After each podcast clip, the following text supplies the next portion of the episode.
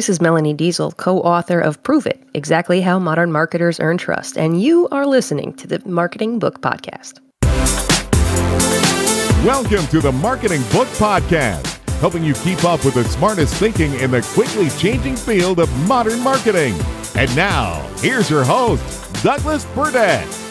Hello, thanks for joining me on the Marketing Book Podcast, where each week I publish an interview with the author of a new marketing or sales book, and which has been named as one of the top marketing podcasts by Forbes, and LinkedIn, amongst others. Don't worry about taking notes. You can find links to everything linkable in this episode's website page at marketingbookpodcast.com. And since I get to read every book featured on the show, if I can recommend a specific marketing or sales book or any other resource I know of for whatever challenge you're facing, send me a LinkedIn connection invite with a message that you're a listener, and I will do my best to get you pointed in the right direction. My name again is Douglas Burdett. This episode is sponsored by Marketing Architects, creators of the all inclusive TV advertising concept that's so revolutionary, they wrote a book about it. I'll tell you more and how to get a free copy of the book in a few minutes. Now, let's get on with the show. Today, we welcome back Melanie Deziel to talk about the book she has co authored with Phil M. Jones Prove It Exactly How Modern Marketers Earn Trust, published by Page Two. Melanie Deziel is a keynote speaker, award winning content creator, and lifelong storyteller on a mission to share the power of compelling and credible content with others. She's the author of the best selling marketing and business communications book, The Content Fuel Framework How to Generate Unlimited Story Ideas, featured on episode 279 of the Marketing Book Podcast, and She's co founder of The Convoy, a B2B marketplace that pools the buying power of independently owned businesses to help negotiate discounts on expenses. And I want to quote from her book on page seven, where she writes, I served as the first ever editor of branded content at the New York Times, where I coached our advertisers on how to create compelling content that our audience would value. As a consultant, I've helped Fortune 100 companies implement content strategies that focus more on the audience's needs and interests than on their lifetime value as a customer. And I've been lucky enough to stand on stages around the world delivering keynotes and workshops on this very topic to audiences filled with sales professionals, small business owners, and marketers from every industry, background, and walk of life. End quote. And interesting facts she can communicate with American Sign Language, and she was a state level javelin thrower. Melody, congratulations on Prove It, and welcome back to the Marketing Book Podcast. You know, it's it's so good to be back, and I don't know if you know this, Doug.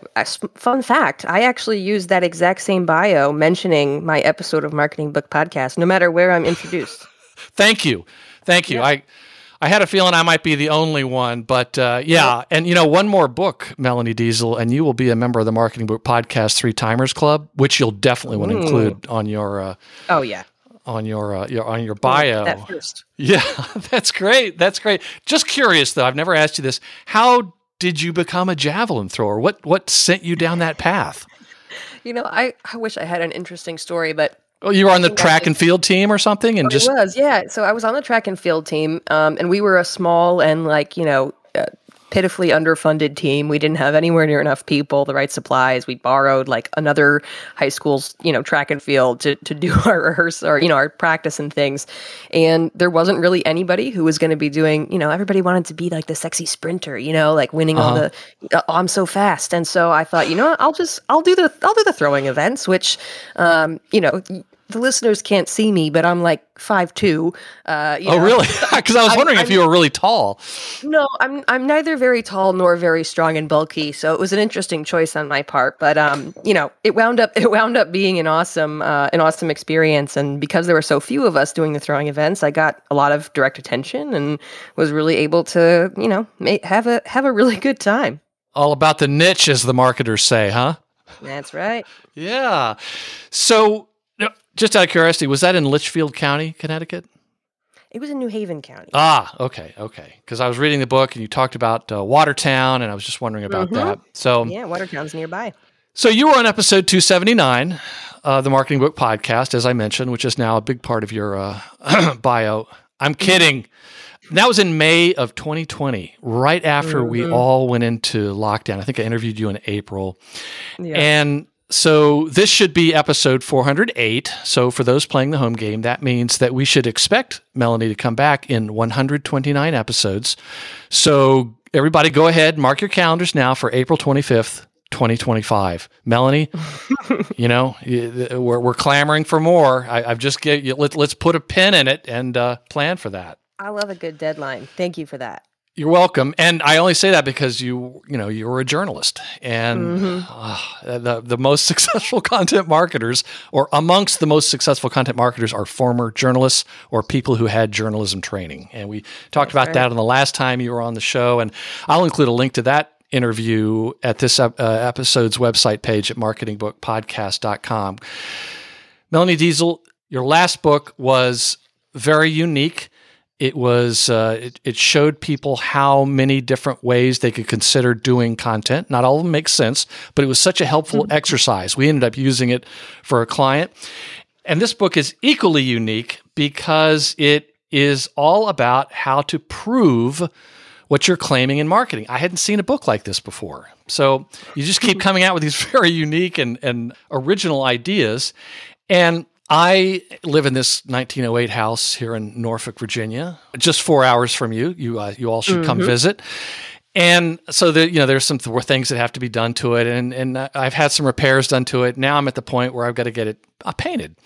And so I was meeting with a painter, and he seemed like a really good guy, a U.S. Navy veteran, and so forth. But when I was meeting with him, he said, "Okay, here's here's the deal. We actually show up for the job."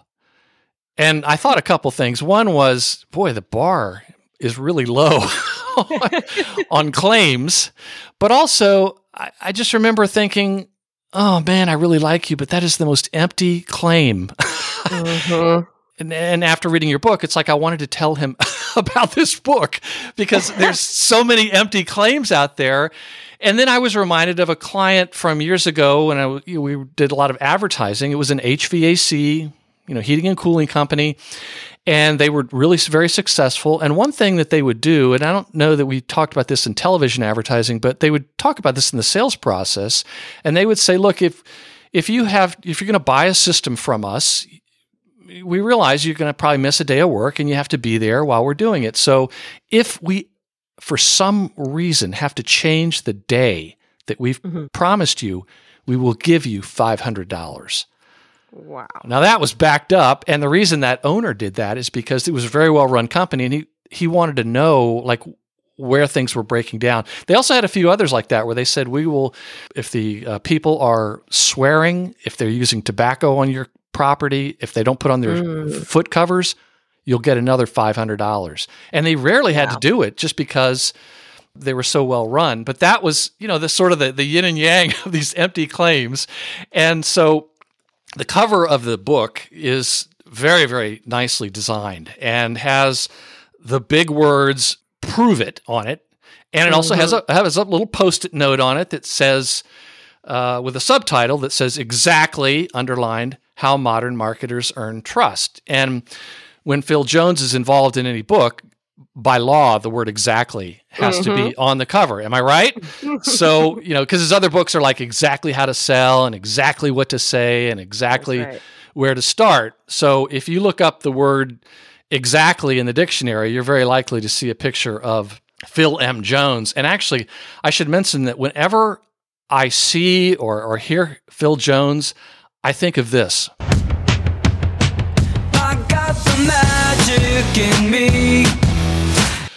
And the reason why is because that is Phil Jones's walk-on music when he does uh, talks, you know, and presentations. Perhaps you've shared a, a, a stage with him uh, presenting somewhere around the world. Yeah.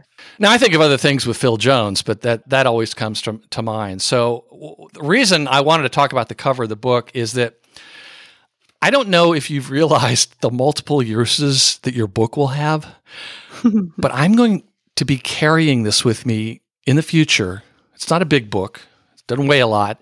I'm going to be carrying it with me to client meetings and workshops so that when somebody makes an empty claim that they want to mm. communicate, I'm not going to say anything. I'm just going to pull this book out and show them the cover.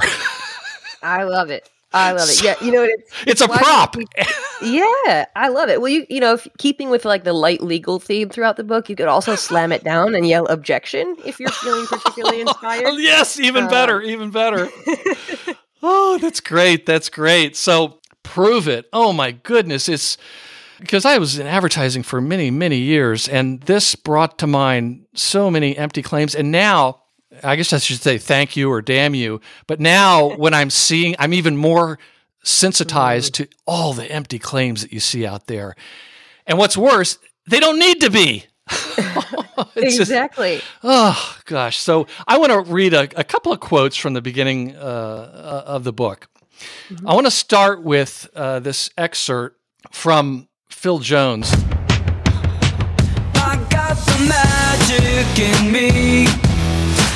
Yeah, that's going to get old real quick. But hey, you know, that's the way it goes. By law, I have to play that. He writes in the beginning the problem for most marketers today is not a lack of ideas or opportunities, but instead a lack of resources and focus. The latest shiny object can easily distract, and with the plethora of new platforms and the rise of FOMO, fear of missing out, connected to the relentless demands of being on trend with the latest and greatest, it can be all too easy to find yourself insanely chasing your tail, but not really accomplishing anything that truly moves the needle. One thing I feel certain of, and why this book matters today more than ever, is that the need for businesses to create content that attracts, converts, retains, and educates their audiences will be here for the foreseeable future.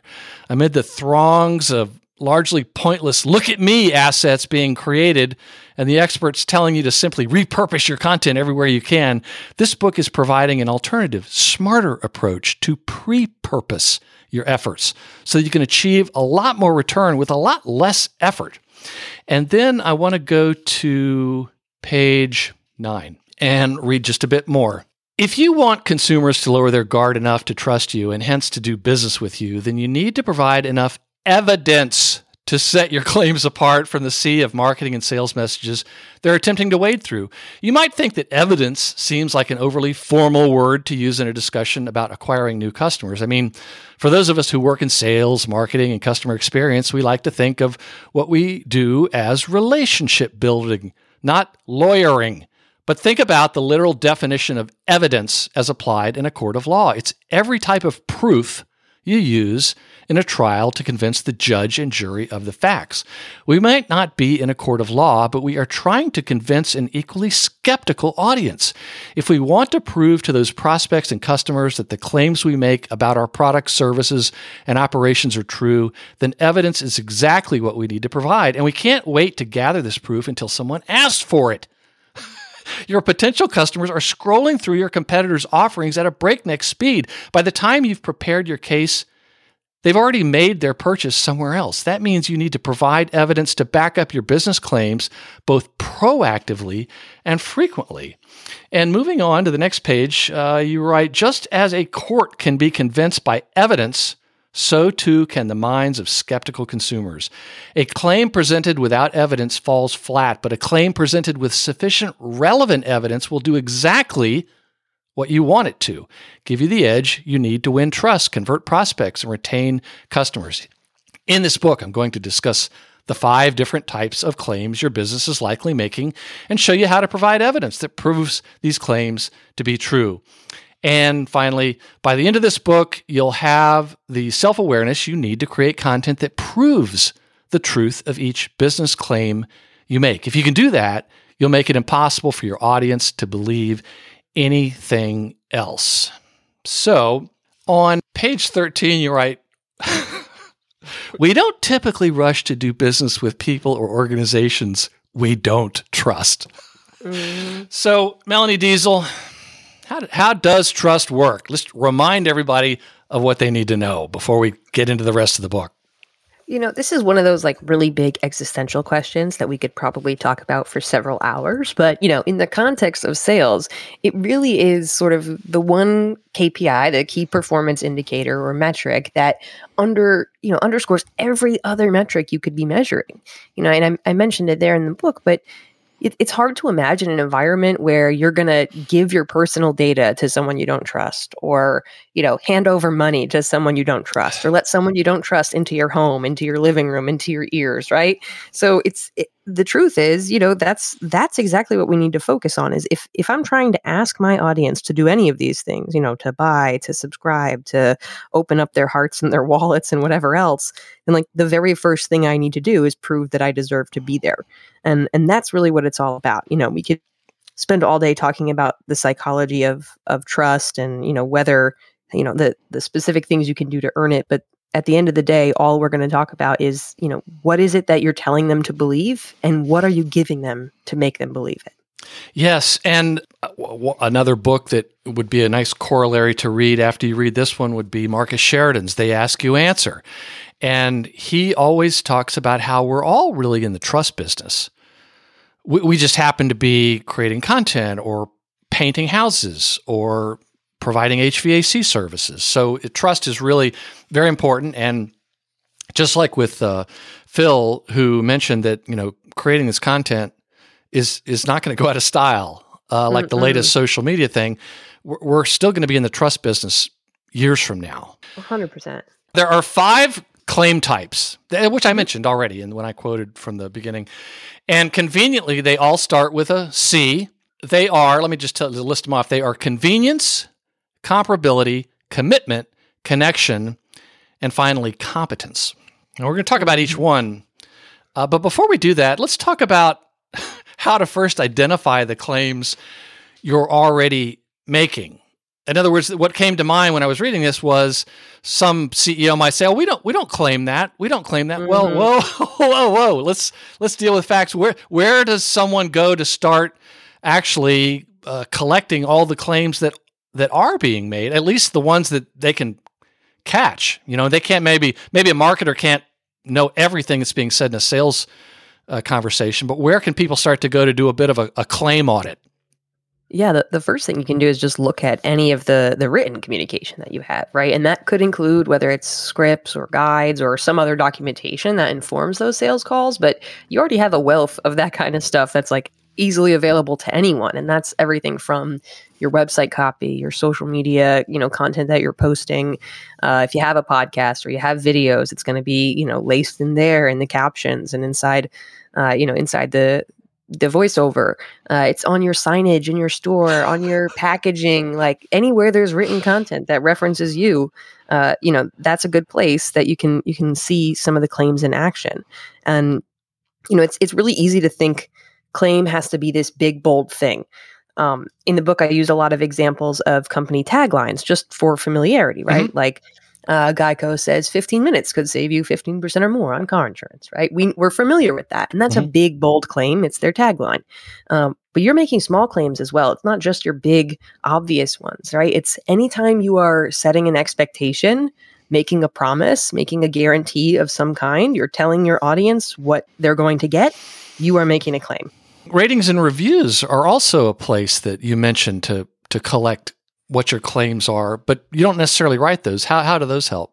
So the thing to look for when you're, you know, when if you're coming up you know you're coming up dry or you're just having trouble finding them oftentimes the reason that reviews or ra- ratings or you know even like replies and comments on social media for example um, can be so valuable is because it tells you what other people are claiming about you right so someone's saying this was the best service i've ever had or you know this changed my life you know you're seeing those claims right which can often be a hint to what your claims could or should be but you're also seeing the claims that you may not be backing up, right? The claims that maybe yes. you shouldn't be making. Uh-huh. If you see people who are disappointed or they say outright, you know, I was told that I would receive XYZ and instead, you know, I got ABC, or I was told they would fix this, but no one fixed it. Um, that's a, I mean, you know, your your audience, you know, whether it's it's negative or positive, they're giving you hints about the kind of expectations that they do or did have, and that's a good indication that there's some claims or expectations involved. Yeah, great advice. So on page twenty seven, I had to chuckle once again. You write, you may discover that some of your claims are not actually as true as you thought. mm-hmm. As it relates to provable claims, let's can you explain the difference between objective claims and subjective claims? Yeah. So um, the best example for this, I think, is to really think about um, is it possible to even prove a claim? So if I say to you, like, Doug, I am the tallest marketer there is. Like there's a, there's a it may not be realistic, but like we could just measure all the marketers and then we would know if I was the tallest. Uh, spoiler alert, I'm not. But the you're the tallest uh, marketer who's a javelin thrower.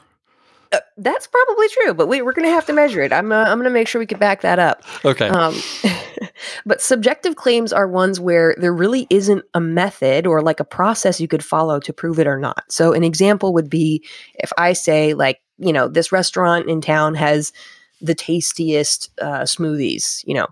There's not like an official tasty scale that we can consult on something like that, you know, and like we don't know is tasty better than delicious or scrumptious? Like what's the the official rating system, you know? So something like that may be difficult um, for us to to claim objectively.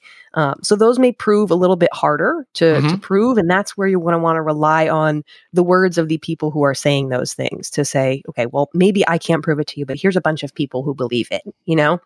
Yes, it brings to mind the movie Elf, where the elf sees the cafe, uh, a coffee shop, and it says "World's Best Cup of Coffee," mm-hmm. and he goes in there and he congratulates them. It was it was very funny. Anyway, I, I mean that's but that's the exact type of claims we're talking about. You're yeah. probably seeing seeing that all over now, right? And oh. first of all, sorry I ruined it for you, um, but yes, you you now will see those claims, and you'll see you know on the truck or on the signage like the county's most trusted whatever they are and you're like but according to who? Like who did the hvac trust report? You know like where did that stat come from? Or how do i know that you're the longest running or you know the greenest the best? Like best at what? Compared to what? You start to see all those empty claims out there. TV advertising is a powerful channel for business growth, and it's a counterintuitive solution for businesses frustrated by the rising costs of digital marketing. But the traditional process for launching TV campaigns is expensive, time consuming, and complex. That's why marketing architects flipped the traditional process on its head. With all inclusive TV advertising, they invest their own money to produce, analyze, and optimize your TV campaign. All you pay for is media, setting you up for rapid growth at a significant cost advantage. This approach to TV is so revolutionary, they wrote a book about it. It's called all inclusive TV How Booming Brands Are Reimagining TV Advertising. It explores how a variety of brands are using TV to transform their businesses and how you can do the same. For a free copy of the book, visit this episode's website page at marketingbookpodcast.com or visit marketingarchitects.com slash book and tell them you heard about it on the Marketing Book Podcast. If I had more of a criminal mind after reading this book, I would get spray paint and I would start spraying it on billboards that are making empty claims and on, you know, vehicles that are mm-hmm. making these claims, but probably not a good idea. And I don't recommend that to you kids out there listening. So in the book, you have a framework for building a body of evidence for all the different five types of, of claims. And you think Melanie Deziel, you think, you know, framework, right? So I do love a good system. Yes, you do. And, and, it's very well done. It's very clear and you repeat it and it, it just makes so much sense. And that's why your book was only, gosh, 120 pages. You got it all in there very cleanly. And I, and I thank you for that. I think it's much more difficult to write a short book than a long one. That's the truth. The three things are CDE corroboration, demonstration, and education. And this keeps coming up throughout the book uh, corroboration, demonstration, and education. Can you just walk us through those three building blocks and explain what you mean by them? Because they're going to come up again in this discussion. Well, first of all, I need to update my bio that says, you know, when you think Melanie Deziel, you think framework because uh, I love that. Um, and that tingling right. means it's working. exactly. I mean that. So that truthfully is is where this framework came from when i started to think about well if if we're going to be asking marketers to prove these things or sales professionals or business owners if we're asking them to prove it we need to provide you know a, a method for them to do that so i started looking at you know the ways that that things are proved in court. And uh, like i said you know law theme as silly as it may be you know those three things the corroboration demonstration and education are a key part of how you would prove a case in court. Now i'm not a lawyer by any stretch so please for the love of god do not use this book as guidance for your own legal defense. Right and that goes um, for you listeners who are lawyers and there are lawyers i know who listen to this yeah. show. So just so, back off guys give, give, me give me just a little bit of grace. Okay? Yes, we'll, we'll, say I use it as inspiration. Um, but to think about what are the things we can do to help people understand the truth of a claim, and that's where these building blocks came from. So corroboration is any time that we're using other people's opinions to back it up. So you know, in court, that would be you know you bring in an expert. Uh, an expert who can talk about, you know, this is how blood for something. Hopefully, there's no blood spatter in your marketing, um, but there's industry experts who could speak to what it is that you're you're claiming. Uh, you know, and we have witnesses, which are the people who've experienced or seen or whatever this this claim themselves. So, you know, again, in court, that might be someone who who witnessed a crime, but for us, it's going to be you proving that claim who's witnessed the truth of that claim the clients the customers the you know vendors your partners who have seen that proof uh, you know they've experienced that proof themselves and can sort of testify to that. Um, so th- that's where the corroboration comes in. It's like the don't take my word for it. Yes. you could take their word for it. Mm-hmm. so next is demonstration and that's where we're not saying you don't have to take anybody's word for it like you could see it yourself um, so, you know, the first part of that would be stories. So we're really like crafting intentional stories that are giving background. So you think of, uh, you know, you're talking about the the family nature of your company, and you know how you've always operated like a family in your entire history. Well, I want to see the story about 40 years ago, and you know, you hired one of your employees' children, and now that person is the manager, and they're hiring their child. You know, like showing mm-hmm. legacy in some way. So, really crafting a detailed story that that paints the picture.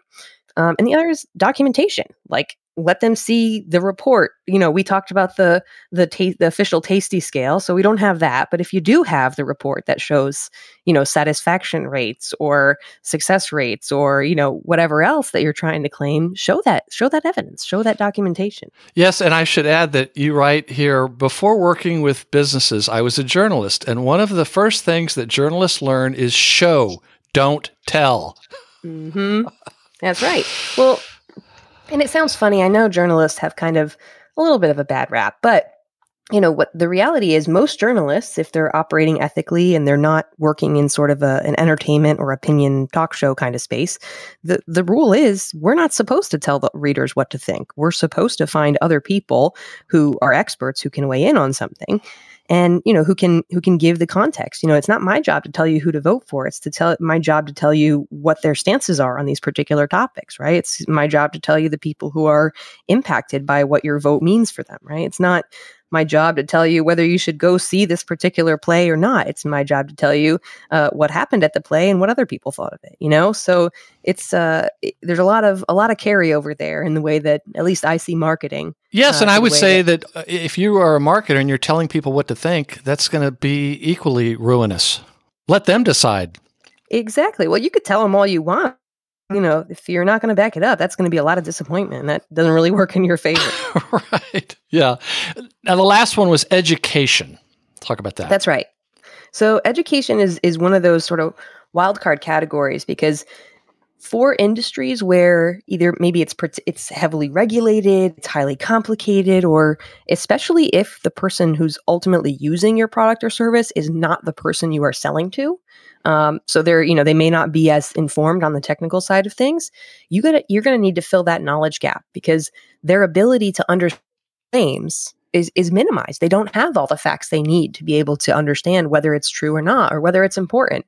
You know, you mentioned that uh, the painter uh, that came to your house. Now, if that person walked in and said, now, listen, you know, the reason you want to work with us is because we only use a, a 4.0 scale semi gloss. And you're like, well, I don't know what the hell that means. Like, is that good? is that bad? Is that cheap? Is it luxury? Like, you got to give me more than that. Yes. And so, education is that reminder that you know the claims we make we may understand them but our audience probably needs more information in a lot of cases to know what that claim means whether that claim is relevant to them and how they can make that conclusion about whether it's true or not.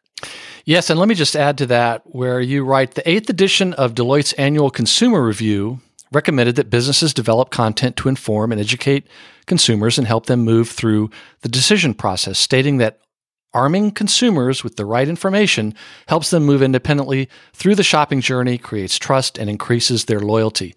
And then you write when brands create content that educates their audience, it increases both trust and brand affinity. Beyond the relational benefits, consumers are also 131% more likely to buy from a brand after consuming educational content.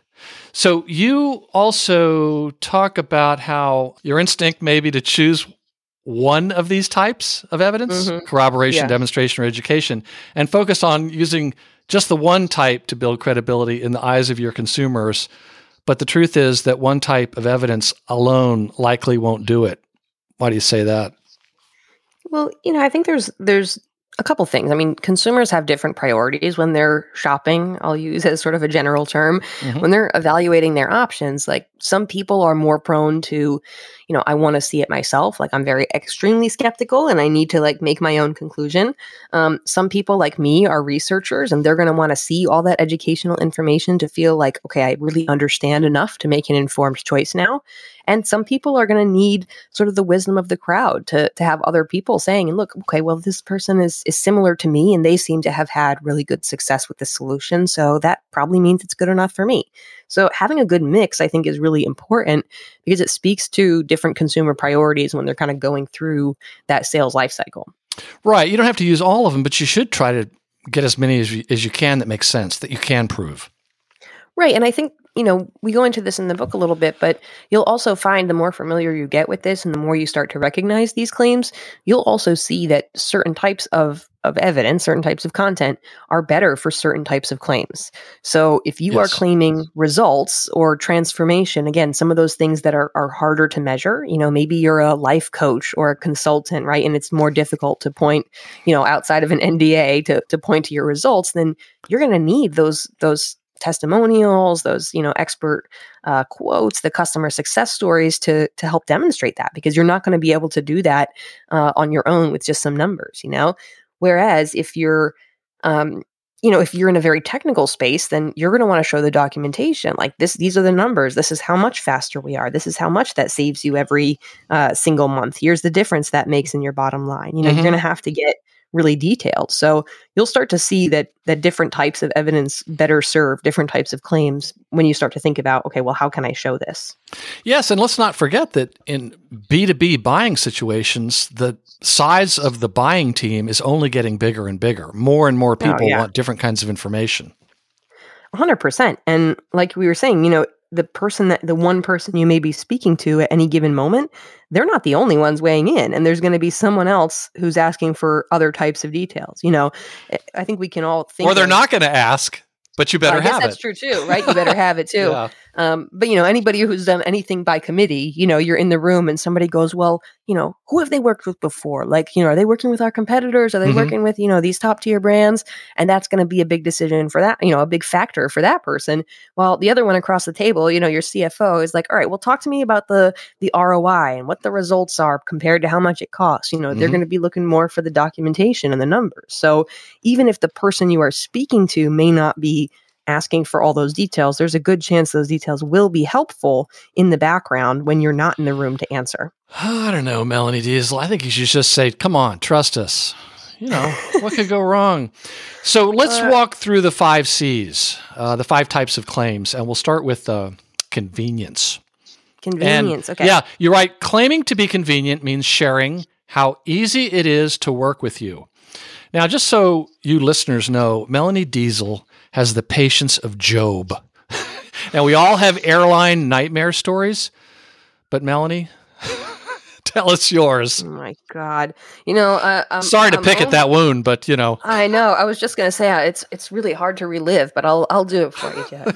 um, Got my attention. I could not believe. I seriously, I couldn't believe how patient you were or determined. I don't know. Oh well, you're you're being a little generous. You know, I didn't talk about all the things I was saying out loud while I was going through this process, but um, I share the story of how I needed to make a flight change. And so, you know, I went onto the website to try to, you know, change my flight. And it says, okay, well, you got to try this, uh, this chat system. You know, we do our changes not on the website. You have to use the chat system. So I'm going through the chat system, which is supposed to be amazing and wonderful and helpful, you know, AI. And it just, it, it doesn't work at all how it's supposed to. You know, it asks me, which of the following things do you want to do? A, B, C, or D? And I click A and it says, I don't understand your question. and then it asks me the same question again, you know, and I got like varying degrees of success through this question and answer system. And it just kept booting me back to the beginning for, you know, I, I get that it was probably new technology and they're learning, but from a consumer side, like I was very frustrated. Yeah, but the clock and, was uh, also ticking. I don't know how soon this flight was going to be it was soon like it was yeah. it was like the next day like it was it was like very an urgent request right so after I go through this chat bot a number of times, it finally gives up on me or itself, I don't know, and says like, you know, the, the best way for you to get service is to go um its shift was over. Oh yeah, yeah. It was like the best. You know, we sorry we can't help you. Call this phone number, and I call the phone number, and the wait time was like three plus hours. You know, so it just it, it was like this cyclical thing where the the hold music on the phone was telling me to use the chat bot or the website, and the website's telling me to use the chat bot, but the chat bot's telling me to call. And I wound up just giving up after like four hours of this ordeal um, where I'm like, well, I can't be stranded. I'm just going to have to buy another ticket and figure the rest of this out later. Right. Um, and it was just one of those things where, you know, if an airline didn't claim to be so customer centric and easy to work with, that kind of thing might not bother you as much. You know, our, our bar for for airline experiences is fairly low as it yeah. is, right? Mm-hmm. Um, but you know, when that's coming on the heels of you know, easy to work with, manage it from your phone, you know, those kinds of convenience claims, you're like, well, you're really falling short on that one, buddy. Yeah, you're right. Claiming to be convenient is making a promise to your customers that their interactions with you will be frictionless. You are telling your audience that the experience of working with you or using your products will be, at the very least, painless and ideally pleasant. So, w- what are some of the more effective ways to prove the convenience? I mean, I'm so can- I'm skeptical. I'm most everyone is. Well, yeah, and, and convenience, you know, there's a lot of data that shows that convenience is extremely important when it comes to buying decisions, particularly online. We all want to know that we can, you know, check out without having to to wait in a line or call someone, that we can return without an issue. Um, you know, refunds, things like that are, are really important to the and people experience. are willing to pay more for convenience. Oh yeah, hundred percent. Right, time uh, time is a, a resource that don't get more of. So the more you could do to save it, the better. Right. Um, but yeah, so so convenience claims it's not always just about saving time. It could be that it's e- you know it's an easy to use experience. You know, this is where the the coming back to Geico, the like so easy a caveman could do it, right? Mm-hmm. Like we're promising you, which I was offended gonna- by. Kidding. Uh, I, I managed to dodge that one. I guess I was on the Neanderthal Neanderthal side, so I didn't I didn't feel targeted. I guess. right. But yeah, you you could be claiming to be easy or going the Visa route of like compatibility. It's everywhere you want to be, right? No matter where you go, you're going to be able to use your visa. Mm-hmm. So these kinds of claims are are really about you know showing up with with proof especially because again the disappointment factor when you're prioritizing convenience is pretty high so you want to be looking for opportunities um, to use truthfully any of the three types of evidence you know content evidence but i think uh, when it comes to convenience the being able to like show the show the proof not just from other people but like to actually show the documentation or tell the stories is is really important. So the side by side numbers for example of you know here's how many places you know here's how many tools we integrate with versus how many tools our competitor integrates with right? Mm-hmm. that's a convenience and compatibility claim and you're able to show it side by side. Um, being able to bring in the the stories of you know here's uh, how much time you could save and here's someone that you know like me in that instance right? Maybe i don't know i, I wasn't probably going anywhere super for that trip. It was probably just a work trip. But if i were that airline and i was claiming convenience then one thing i could do is tell the stories of and southwest does this really well of how they're taking someone somewhere important and how the difference that those minutes make right like they're to hold the plane for an extra minute or, you know, hop you on a golf cart and get you to your gate on time. That's the difference between, you know, seeing your kids recital and not, or making it to a wedding or not, right? Mm-hmm. Able to tell those stories that demonstrate the value uh, of that that particular claim and, and being able to back it up. Yes. Well, let's jump to comparability. And you write that claiming to be comparable means declaring that you measure up well to the competition. Melanie Deziel, what do you get when you buy a $3 Barbie at a flea market? And what the heck does that have to do with comparability? so this this story from the book is me talking about um, you know we we all know for ourselves the differences between us and our competitors, or at least I hope we do.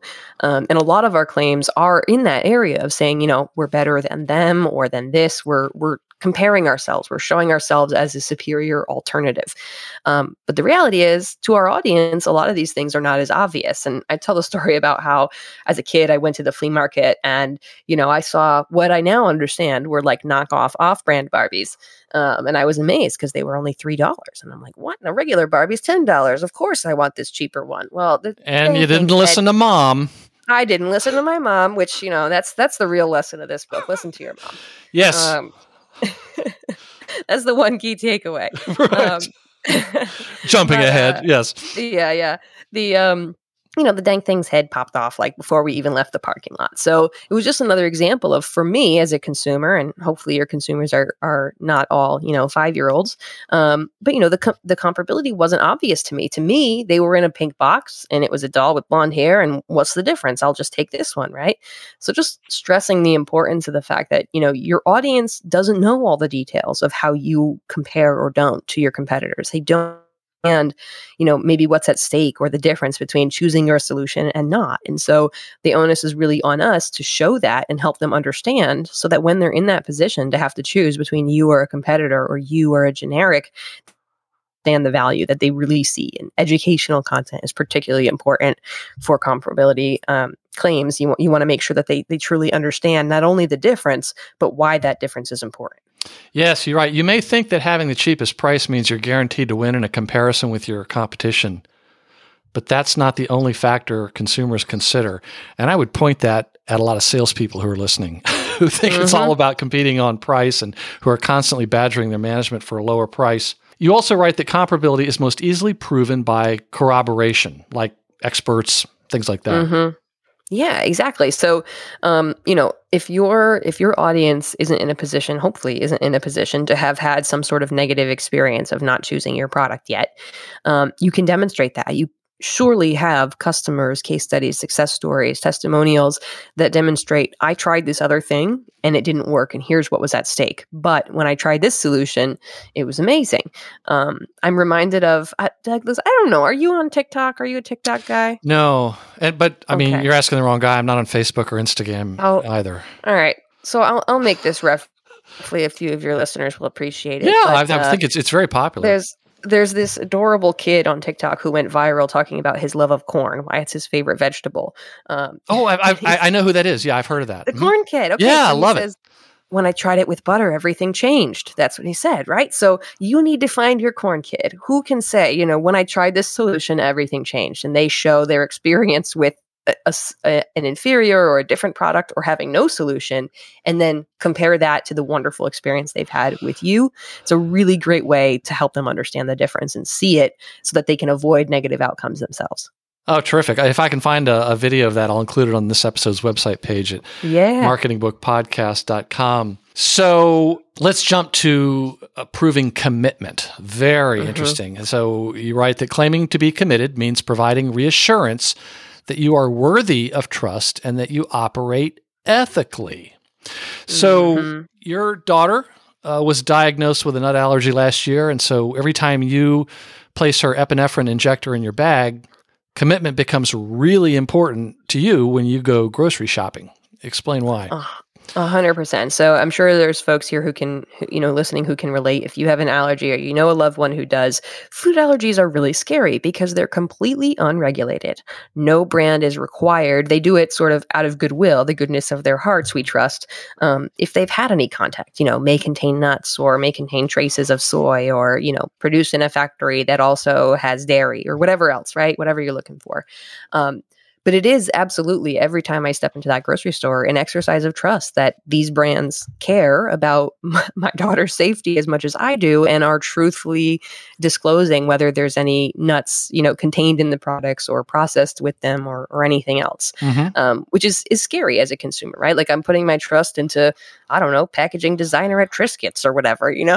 like yeah. It's a, it's a, it's a big, a big burden of trust. And it, it may seem like a silly little thing, right? But it's important to me it's important to my family um, and there's many instances where your consumers similarly will have a deep commitment, a deep care for a particular thing, and you are telling them you're committed to it, it means a lot, right? And so for me, that happens to be disclosure of, you know, whether there's any traces of nuts in something. But for your consumers, it could be that they care deeply about sustainability or gender equality, or uh, you know, they're they're fighting for diversity and equity and inclusion. Uh, they want to know where you stand on political issues, right? There's mm-hmm. there's going to be something that they care about your commitment to, and it is really easy in this day and age to sort of, you know, turn your logo into a rainbow for Pride Month or, you yes. know, post a, a commemorative quote on Martin Luther King Day or whatever else um, and assume that that's enough for people to believe you're committed to a cause. And so if you have a cause, you have a important to you, you want to stand up and actually prove it. Um, and you want to show that evidence so that they know you care about this as deeply as I do, because that kind of betrayal in terms of values that's that's tied to identity and that's really difficult to come back from yes and we're living in something of a glass house now where you just can't hide mm-hmm. these things and right. melanie deziel i know you didn't intend this but this chapter actually got my blood boiling and i'm going to quote yeah? from this section no it really did I, I mean that in all sincerity you write your actions, priorities, and donation record need to show that you truly support a cause you are linking yourself to, even outside of the times when it's popular to do so. If your commitment to, say, the cause of LGBTQ plus rights begins and ends with a rainbow logo on your site during Pride Month, your customers and prospects may see that logo as a hollow attempt to drive up sales. Skepticism of these types of claims and behaviors among consumers is justified. In January 2021, the European Commission released a report showing that in 42% of cases in which companies were making some sort of green claim, those claims were exaggerated, false, or deceptive. On top of that, more than 50% of companies didn't provide sufficient information for consumers to judge the claim's accuracy. And that's quoting from the study. And nearly mm-hmm. 60% didn't provide easily accessible evidence to support its claims. And I just have to step very briefly on my own soapbox. As a military veteran, you have no idea how furious I get when I find out that an organization that is claiming to be supportive of troops or the military or veterans, and I find out that there's something going on there where, like, I'll give you an example. Um, I'll name names here. Wounded Warrior Project a few years back. It was found out that they were uh, wasting a lot of their money on uh, a lot of perks for the people working there, and most of the money wasn't going to helping these wounded warriors. And I, I have a friend who was wounded in Afghanistan, and he was a beneficiary of some of these things, but it just really bothers me. So I can imagine that anyone who's passionate about a certain area must think there's a special place in hell for some of these companies that are supporting some cause, but really it, they're not really doing anything about it or they're causing harm. I'll now step down. no, you can you could stay up there. I think it's important. You know, I think that you just proved something that, that I think is really important for for those of us on the business side to realize that you know to us this may be a monthly holiday. This may be you know uh, an opportunity to market your brand, but for our consumers, this is their identity. Like Doug, you don't just kind of like veterans like that's part of who you are right that's part of it's how you identify yourself it's it's core to your being and so your customers are going to have that same feeling if they d- discover that you know you're you're claiming to support a cause but you're donating to the opposite of that cause you know behind the scenes and it's you know the ron tite has a wonderful book called uh, think do which talks about you know oh yeah that was on the show i'll include a link to that interview there you go. So so another great book about this exact topic. Like don't just say that you're doing that. You actually need to back up these causes if you're saying it. Um, but I think you know showing that proof and making it clear there are enough brands out there that are doing this the unethical way. They are exploiting these causes. They are slapping a green leaf on the logo and letting you believe that you're doing something eco-friendly. So it is really important that we actually come forward and, you know, show how we feel about these things and, and show the proof that we're actually believing it and not just saying it. Yes, and let me just add to that, Melanie Deziel. On page 119, you write a study from the American Association of Advertising Agencies revealed that only 4% of consumers believe advertisers and marketers practice integrity. All the more reason for this book. But I should say, uh, Melanie, uh, 96% don't trust us, but we're still more trusted than uh, Congress.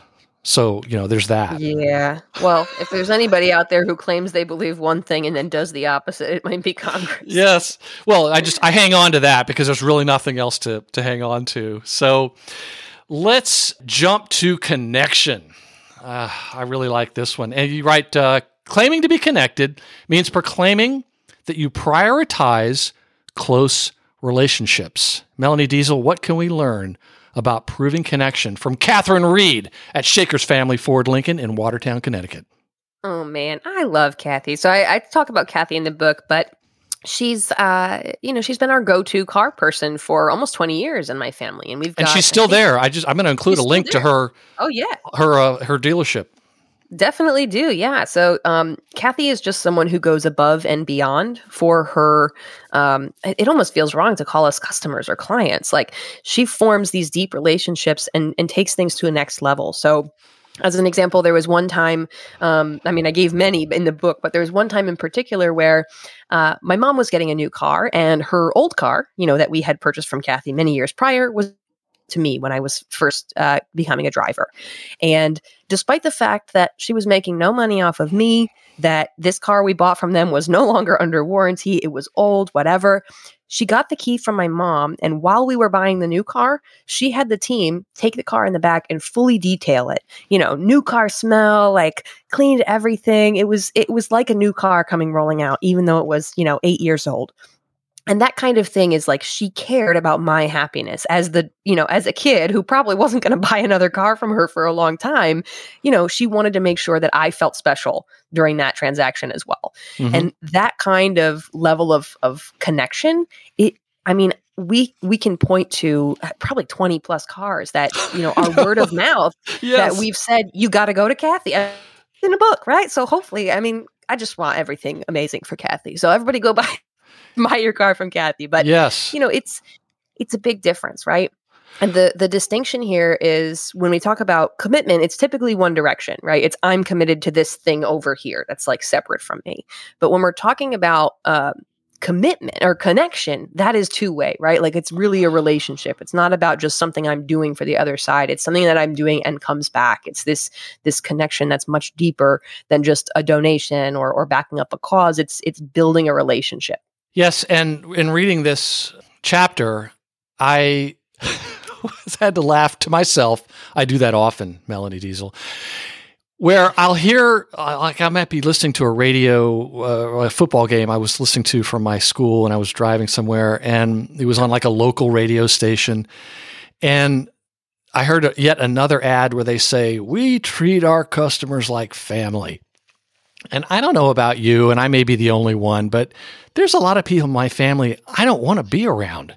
And I mean, does that mean that you know they they show up at Thanksgiving and drink too much and start arguing and get real passive aggressive? Yeah, yeah that's your life choices. Yeah, that's that's what I want. That's how I want, to be treated.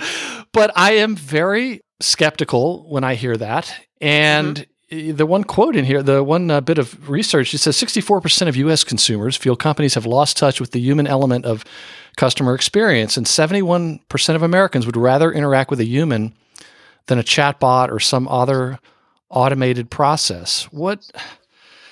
So, you know, focus group of one, I'm pretty skeptical when folks are out there. What are some of the most effective ways to demonstrate, other than, you know, telling stories about, um, like Catherine Reed, that prove yeah. that you are, in fact, connected to your customers or your prospective customers? Yeah, and you know, you could be connected to your community as well. Like Kathy is particularly connected to to her her customers and kind of keeps those relationships going, but you may also be, you know, connected to your community. You pay, you know, you sponsor the local little league team, you know, you're very involved, those kinds of things um, count as connection as well. And I think this is another instance where um, the stories so we're coming back to the the demonstration you mm-hmm, know showing mm-hmm. the stories telling the story like i have about kathy right those kinds of stories go a long way um, for showing that it's not just talk right i'm not just saying your family here's an example a detailed example of how i treated someone like family or how someone feels like family if you're going for uh, corroboration and just sharing their their perspective um, but i think education is not typically what we what we need in this particular area because it is more emotional. So we do see that stories and corroboration Mhm. um, really go a long way here because I want to hear the examples from other people to understand how I'm going to ha- experience that commitment myself. And back to my prop, I want to hold it up and say, prove it. Stop saying you're going to Yeah. treat us like family for those that want to be treated uh, like family. So, yeah, last one, let's talk about proving competence. And that's claiming to be competent means stating that you are capable of delivering on what's promised. I want to quote from page 107. I love it. I love it. And I get the same kind of thing probably every day. A lot of listeners probably do too.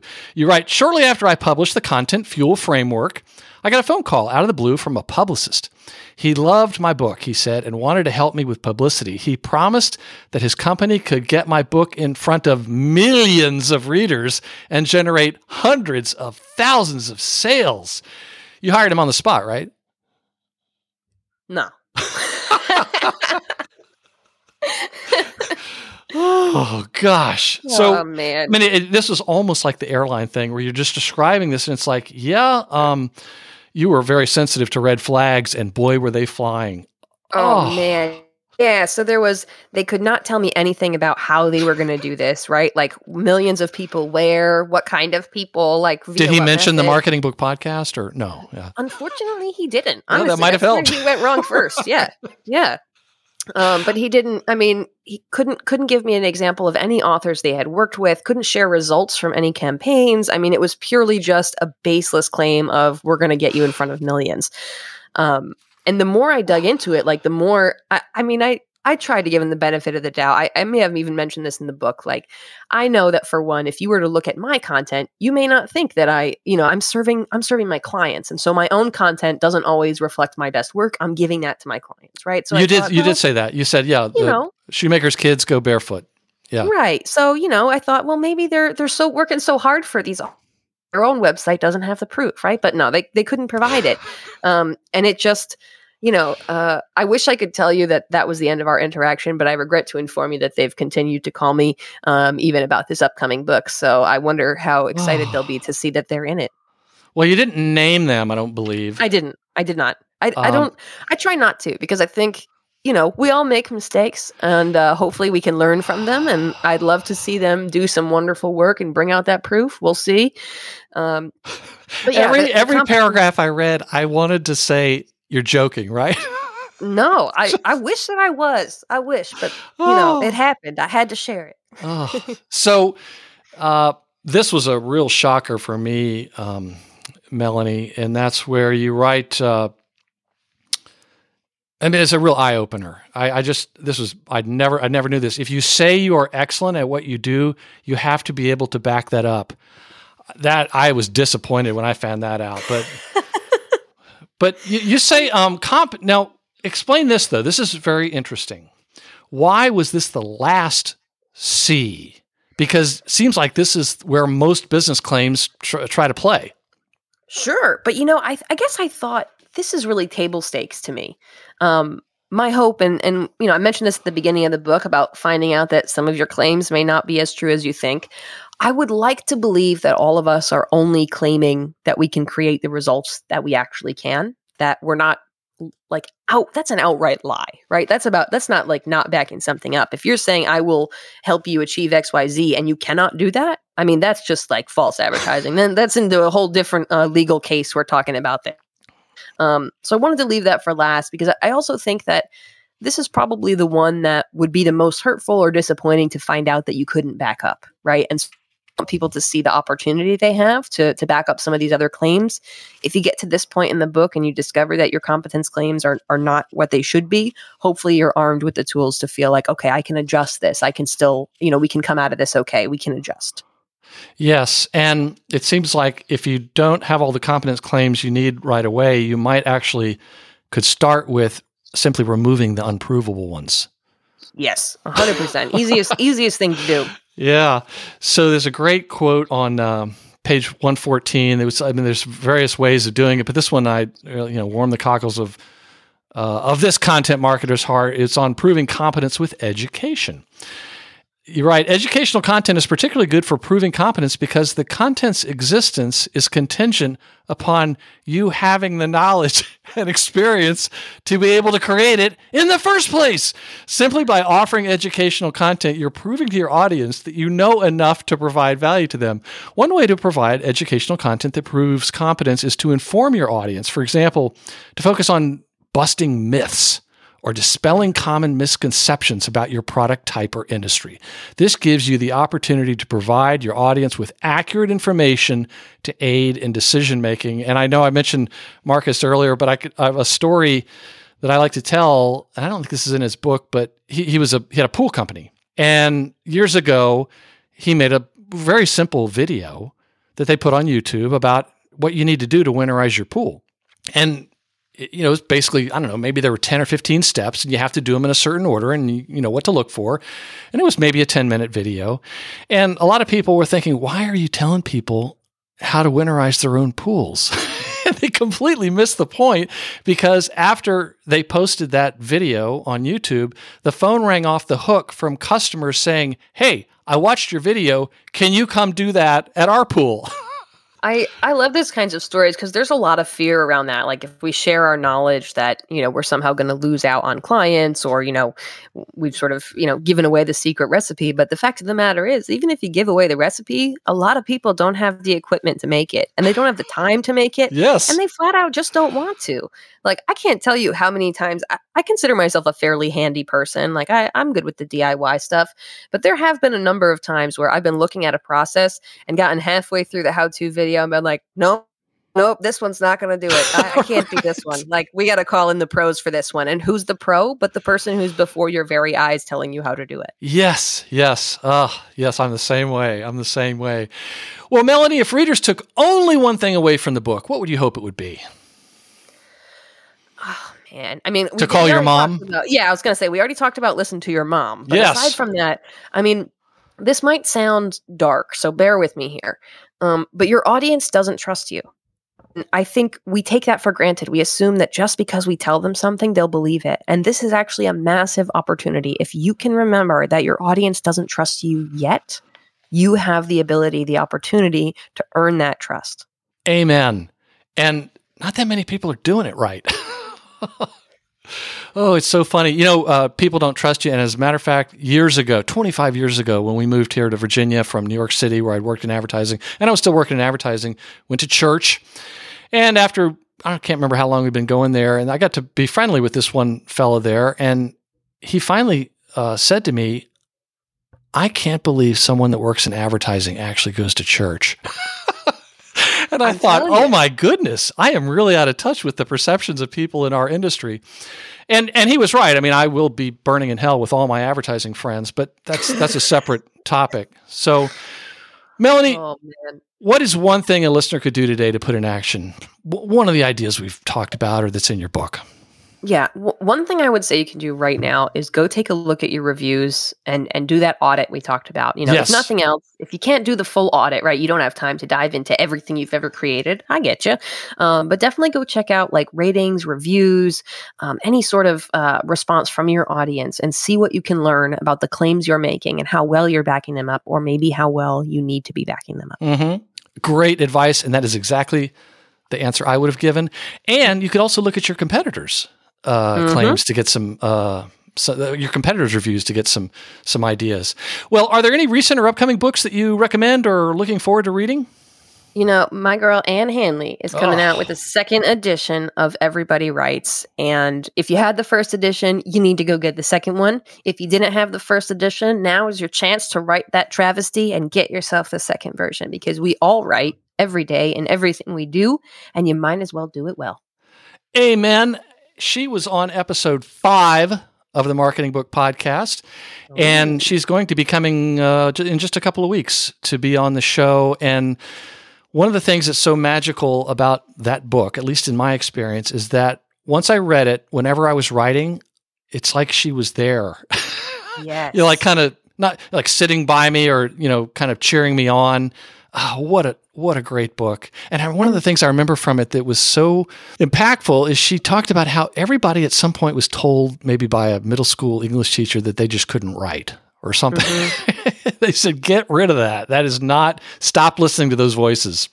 Yeah, stop listening to those voices. And I think the wonderful gift that your listeners have is that they will get to hear Ann, or maybe they heard her in the first episode, the episode five, talk about her book. And then you have the wonderful gift of when you're reading the book and when you're then writing in the future, you will hear Ann. Her voice yes. comes through so strong in in person, obviously, and then in her book as well.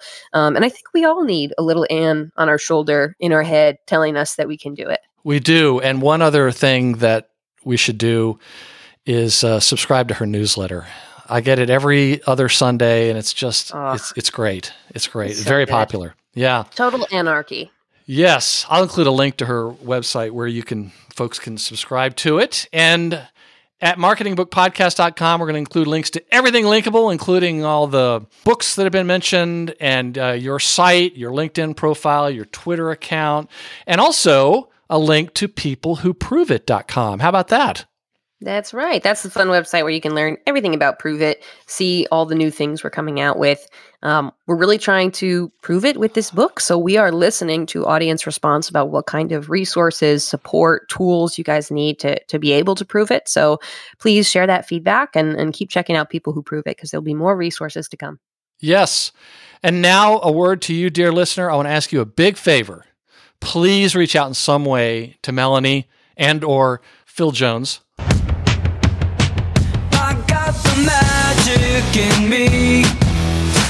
Sorry, you know I paid for the sound effect. No, I'm kidding. Um, I want to ask you, but please reach out to Melanie and congratulate her on this very unique and enormously helpful book. Thank her for being a guest on the Marketing Book Podcast a second time. Can you believe she came back? And with any luck, we'll have her back on in the year 2025 in the spring, or maybe earlier. I don't know. Send her a message on LinkedIn or Twitter, or go to one of the websites that I'll have linked there. Guests on the show have told me that they really enjoy hearing from Marketing Book Podcast listeners, and not just because Marketing Book Podcast listeners are so ridiculously good looking. And if you are listening on your smartphone and you've subscribed to the Marketing Book Podcast on your favorite podcast app like Spotify or Apple Podcasts, all these links can be found by going to this episode right now and clicking on this episode's website link. Final quote, page 119. Lucky for you and your customers you're now armed with all the information you need to identify the business claims you are making and to build a body of evidence that supports each and every one. You now have the power to put your integrity on display and differentiate yourself in a way that can't be denied. You, my friend, are a person who proves it. The book is Prove It Exactly How Modern Marketers Earn Trust. The authors are Melanie Deziel and Phil M. Jones. Melanie, thank you very much for returning to the Marketing Book Podcast. Thank you for having me back, and I'll see you next time. And that closes the book on another episode of the Marketing Book Podcast. I hope you enjoyed it and found it helpful. Special thanks to this episode's sponsor, Marketing Architects, creators of the all inclusive TV advertising concept that's so revolutionary, they wrote a book about it. For a free copy of the book All Inclusive TV How Booming Brands Are Reimagining TV Advertising, visit this episode's website page at marketingbookpodcast.com or visit marketingarchitects.com slash book and tell them you heard about it on the Marketing Book Podcast. And if you're one of the legions of listeners who have left an iTunes review, please let me return your kind favor by mailing you some Marketing Book Podcast stuff. Just send me your mailing address anywhere in the world and I'll drop it in the mail. And remember the words of the late, great Jim Rohn, who said, Formal education will make you a living, self education will make you a fortune.